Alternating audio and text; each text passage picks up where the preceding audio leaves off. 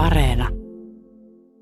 Robert saattoi heti Tansson Villeen saavuttuaan sanoa, että joutuisi pakosta lähtemään heti seuraavana aamuna hoitamaan jotakin liikeasiaa sikäläisen naapurin kanssa, jonka piti muka odottaa häntä Pariisissa, mutta joka tulikin samana iltana vastaan lähellä Combreta ja paljasti tahtomattaan koko valheen, johon Robert ei ollut välittänyt perehdyttää häntä kertomalla, että oli tullut kuukaudeksi maalle lepäämään, eikä aikonut käydä välillä ollenkaan Pariisissa. Silloin Robert punastui ja nähdessään Gilberten surumielisen ja ylpeän hymyn, alkoi sättiä munauksen tehnyttä naapuria ja hankkiutui tästä eroon, riensi kotiin ennen vaimoaan, lähetti tälle epätoivoisen viestin, jossa kertoi valehdelleensa, ettei joutuisi aiheuttamaan mielipahaa, ja ettei vaimo vain luulisi aviomiehensä rakkauden sammuneen, kun tämän oli pakko palata Pariisiin syystä, jota ei voinut kertoa. Mikä kaikki oli totta, vaikka olikin tarkoitettu valheeksi. Ja lopulta hän pyysi kysymään, saisiko tulla vaimonsa luo, missä sitten nyyhkytteli osaksi aidosta surusta ja osaksi hermostuksesta elämäänsä opittuaan teeskentelemään joka päivä yhä uhkarohkeammin. Valeli kasvojaan kylmällä vedellä, puhui lähestyvästä kuolemastaan ja joskus jopa lyhistyi lattialle kuin olisi voinut huonosti.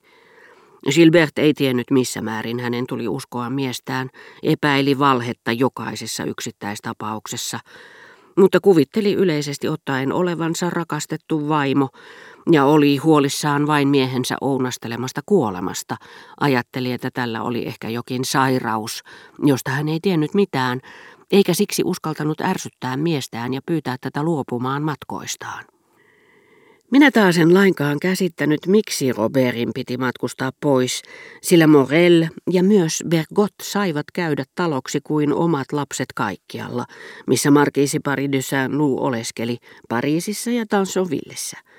Morel muuten osasi matkia Bergottea täydellisesti, eikä häntä jonkin ajan päästä edes tarvinnut pyytää matkimaan, kuin hysteerikot, jotka lopulta ilman nukuttamistakin muuttuvat toisiksi henkilöiksi.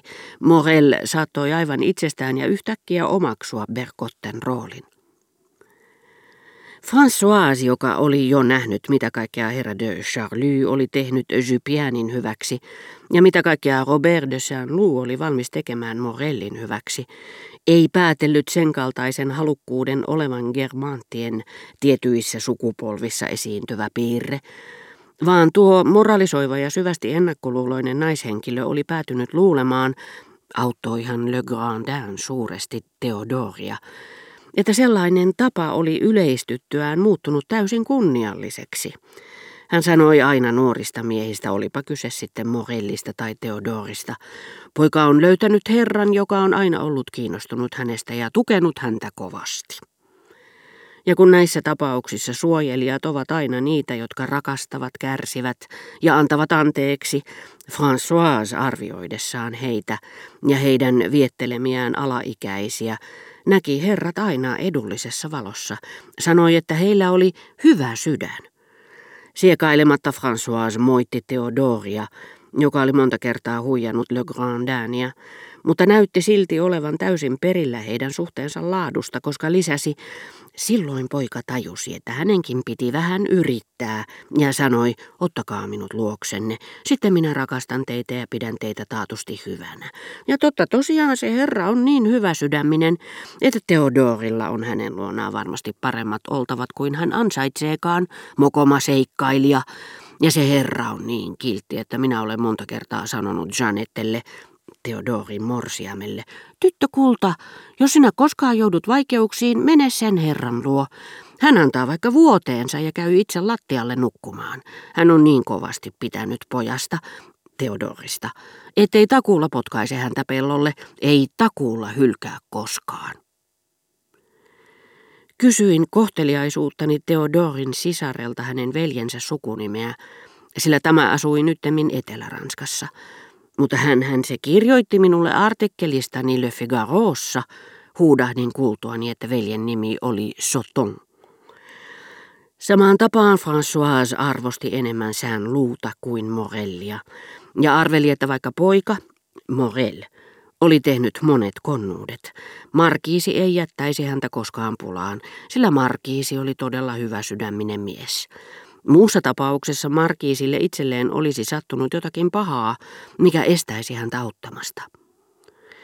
Robert vaati vaatimalla, että minä jäisin Tansonvilleen, ja häneltä lipsahti kerran, vaikka hän ei selvästi enää halunnutkaan olla minulle mieliksi, että minun tuloni oli ollut hänen vaimolleen sellainen ilo, että tämä oli omien sanojensa mukaan ollut onnesta suunniltaan koko illan, sellaisen illan, jolloin hän oli tuntenut itsensä niin surulliseksi, että minä kuin ihmeiden tekijä olin yllättäen saapumalla pelastanut hänet epätoivosta, ehkä pahemmastakin, Robert lisäsi.